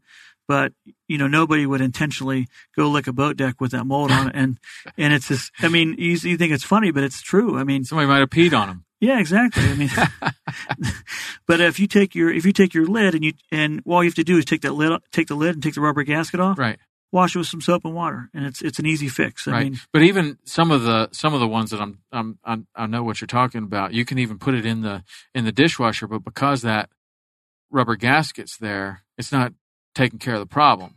Just Right. like just like the one you have right there. Like, but if you when you put that in the dishwasher, you're saying just just roll that yeah, just take, gasket down yep, take the gasket off. and put it in the dishwasher. You can put it in the dishwasher. You can soak it in some, you know, bleach water, some soapy water. You know, warm soapy water again. Wash it off. You know, soak it, wash it off. Right. You should be good to go, and you put it back. What about the uh, CamelBak? Like I've got these, you know, CamelBaks for everything. These seem to be the worst possible culprit because there's a three foot, two foot Right. hose. Sometimes it's clear, sometimes it's not. When it's clear, you can clearly see the mold inside of it. Right. And then it's got a fitting where there's like all kinds of edges around that fitting, and then you got a mouthpiece, and then you have this whole bladder. Yep. So, how do you clean that off? So I had this issue a lot with uh, with uh, water bottles for bicycles. I used to ride a bike a lot, Right. and you know at the time people were using plastic bottles, and they would get mold same as any other you know plastic Um, and so really bleach water works really well. And it's kind of the same with anything. Like you don't, you wouldn't take uh, something that was leather and wet and just put it away. You, know, you bring it back out, it would be bad. So you want to clean this out and let it air out and air dry. So same with the CamelBak. When you're done with it, you want to rinse it out, you want to clean it out, and then just let it air dry before you store it back away. You wouldn't want to store anything wet. I mean, that's how mold happens. You, you store something like think about a tent.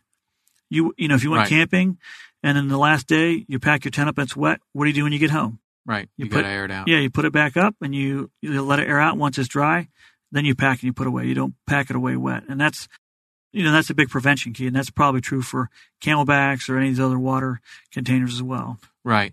And if you do see that mold in there and you put bleach in there, is that enough to to kill that oh, mold to where it won't make you sick anymore? It'll disappear. Yeah. Yeah. Okay. I mean, they, they also make brushes. I think, I think CamelBak may make a brush, but there's an aftermarket brush you can, you can get where you can run it down there as well. yeah. That helps to stir that up and agitate that as well. Yeah. That it, the whole thing's disgusting to think about. Like the the mold. I don't know. I don't really. I don't know if it would hurt me or not, but that's that's kind of gross. So the last thing that you had here, which is probably a good little piece to uh, to talk about. Uh, it's not entirely medical, but you said that all of your um, experiences either through spending too much money or having something go bad on you, and you you kind of included a boating checklist here. And one of the things that I want to talk about with boating checklist is like what would be a medical kit Hmm. that, or what would be what should be included in a medical kit. And my son, I'd be interested to hear your opinion on this. After he got back from his his EMT course, I'm showing him my medical kit, Mhm. and he's like, "Do you know how to use that?" And I said, "No." And he said, "Well, it probably doesn't have any business being in your medical kit then. Like, you should know what everything is and how to use it in your kit." But Yeah. I don't know. I always kind of thought, well, maybe there'll be somebody else that knows how to use it. That's that's what I was going to say. Some people carry um, pieces of first aid equipment that they may not know how to use, but there's a high chance that somebody else may know how to use it. Um, and so it's not about if you have space. I mean, Right. uh, and the, and the thing about prudent about first aid kits is you, know, you can't carry an ambulance around with you, Mhm. and so you don't want to be burdened with too much if you're backpacking. Um, or even on a boat, you know, space is limited, but you want to you want to take things that you can prudently take care of, or you can stabilize before you go back, and that that's kind of the big key with that. Um, real quick, I'll talk about the, the check boating checklist. If you look at pilots, pilots have flown for 20 years, they still go through a checklist. You know, they're experts at that. They've flown a mm-hmm. plane for 20 years, still go through a checklist. So I'm guilty of this. I know friends are guilty of this. You take everybody to the, to the, to the boat ramp. You put everybody in the boat. You get in and everybody's having a good time. You're like, crap, I left the boat plug out, you know? That's the most important piece of equipment there is. And and so you know somebody asks, well, how can you forget that? Well, you get such in a routine, and you forget the small details because you're making sure your kids have their juice and their life jacket, and everybody's happy and everybody's safe, and you forget these small things. So and even small things like putting the antenna down before you drive down the road. I mean, I can't tell you how many antennas I've replaced. I even had to call roadside assistance because I forgot my my uh, lug wrench for our trailer. So several of my friends have just gotten the boat and they asked me, "Hey, what's a good tip?" I said, "Make a checklist of things that you think are important. You know, the night before, before you leave in the morning, at the boat dock, and before you come home, and then just go through that. It's super easy. You know, you can laminate. It costs a dollar to do, and it, it'll save you a lot of hassle. And I mean, we've all lost you know rafts and stuff we left in the boat because you forgot to take the mat out or the cushion Mhm. out, and so um, uh, everybody's checklist is different depending on what you do, but it, it seems to work well for me. And and um, most of my uh, checklist is based off of mistakes I've made. Yeah. And um, so you talk about first aid kit. I'm going to put the headset down, or Yeah, maybe I can reach you it got here. enough room. I carry a uh, yellow bag, which I guess I'll show right here. It's yellow because it's very easy to see on Right. our boat. If I'm taking care of somebody, I say, go get the yellow bag out of the front right compartment of the mm-hmm. boat. It sticks out amongst everything else in there. And so what I have in my first aid kit, which we'll, we'll go through here, shake it out and able to just empty it all out and then we'll talk about what's in here, why. You know, I don't have surgery equipment in here or, or tracheostomy supplies or anything like that, but I just have things that can either help stabilize an injury or things that can help prevent me from having to go back to the dock for the day. And there's some things that I may not have in here that somebody else may have because I know a way to improvise another device. Right, right. So, and so that's a big key about a lot of this is, you know, when you look at wilderness EMS, it's not just equipment you take. It's, you know, you can use two sticks to help stabilize a fracture. You don't have to carry a cast with you. You, know, you can use two sticks and some cravats. So the first thing I do is I do have a commercially uh, prepared first aid kit. You can, you know, most marine stores sell these. Um, you should definitely, I think it may be even required to have these on a boat. So I carry a basic first aid kit. You know, it's just a basic first aid kit in here. And it has a lot of things. It has scissors and band-aids. It's got um, ice pack in it. It's got a wrap in it. It's got some gauze in it. And so, so basic things, you know, if somebody gets a small cut, a small minor injury at their house, or I mean, not their house, on the boat or at the beach, they can take care of that. And so what I've done is I've added a few things because I do enjoy going offshore from time to time.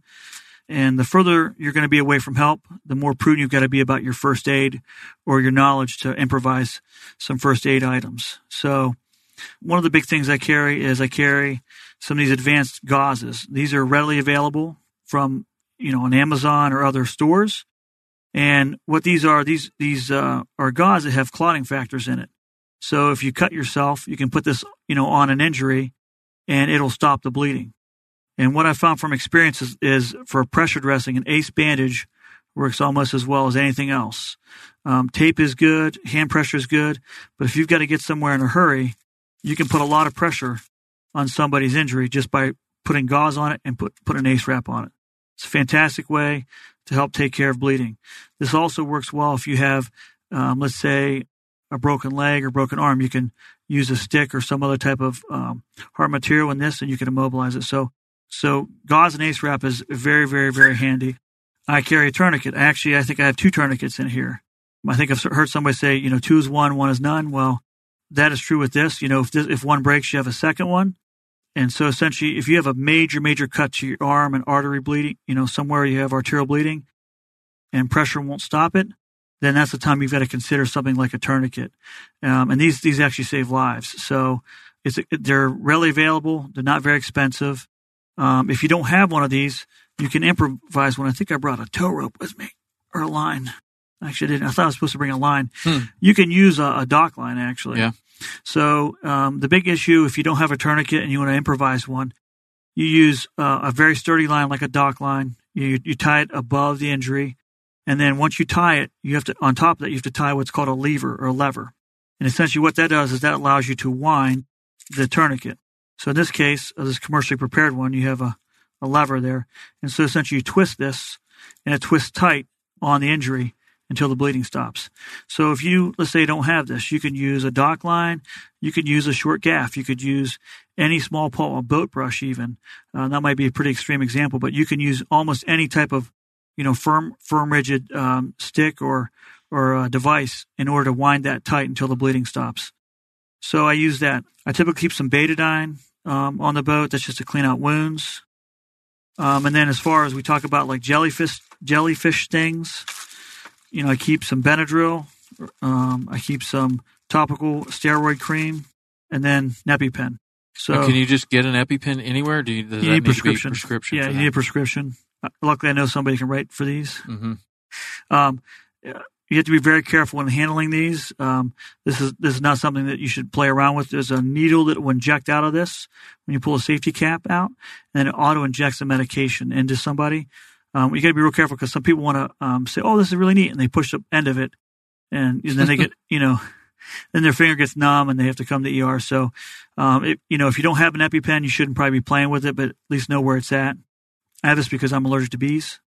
And then anecdotally, because of uh, jellyfish stings, I carry vinegar and baking soda. Um, I also have an ice pack in here. So if we're on a boat and we don't have access to hot water, although I just learned a great tip of advice for that, you know, we'll uh, rinse it off, put some vinegar on it and some baking soda, and then put an ice pack on it. And you can even use an ace wrap to put that on there. Um, I have a glow stick. This is primarily for light. You know, if you're going out at night or in the morning and, and, and somebody injures himself, most boats have flashlights or lights available, but I always keep some form of light. This seems to be pretty easily available.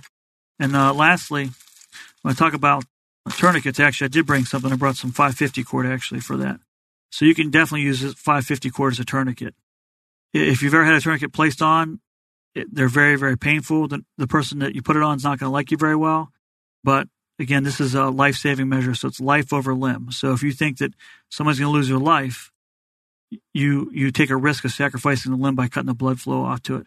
And the reality is, we don't see a whole lot of limbs being sacrificed for that. I mean, you can have a tourniquet on for quite a good bit of time. Hmm, really? Yeah. So you you know, people used to think that you should turn them on, turn them off. You know, to, but but the reality is, we we see people have these on for quite a long time, and they're okay.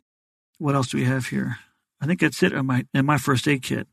But that's you know that's a very thorough first aid kit, but it, it's not something that's going to be burdensome for the boat. You could carry that in a canoe. You could carry Right. that basically uh, even in a in a kayak, but certainly on a on a skiff or a bay boat, you could easily easily have all of this stuff. Well, uh, just go back to when I was a Boy Scout. Be prepared, right? That's the uh, Boy Scout motto. Yeah. I think it still is. It is, I think. I don't know. So- never know what's going on with the Boy Scouts these days. Okay, cool. Well, that's about everything that, that I can imagine asking and everything that would possibly happen on a boat. But you know, the the take home for me is is uh, I learned I learned a lot about when I can treat something, even as a as an untrained, uncertified person, when that untrained person can treat something and continue on about the day, and when it's absolutely stopped down, get back to the dock. Mm-hmm. You know, even calling and radioing Sure. ahead to make sure. And the heart attack was one of those for sure. Heart attack and stroke. That's something. I mean, guiding is a game of numbers. You know, the more people you take, in the more situations that you take people in, the more chances you have of someone getting hurt. It's it's just it's gonna happen. So if you are prepared and you know a little bit about what you're doing, you can make sure that, that when it does happen, uh, you can either make the best of it and help them to not be any worse off, or maybe you can even treat it. Right? Absolutely. Well, cool. All right, man. Well, I appreciate you coming in. I love it. It's Great. A, it's a great thing. And I guess if you're like Max and you think, I've got a great idea for a show, call me up. Tell me. We'll do it. But I really appreciate that, man. I appreciate you uh, you putting all this together and doing all this research and, and coming in and, and talking about it. It's really cool. Really cool. I appreciate it very much. Well, thanks for having me, Tom. All right. See ya. All right. Be safe.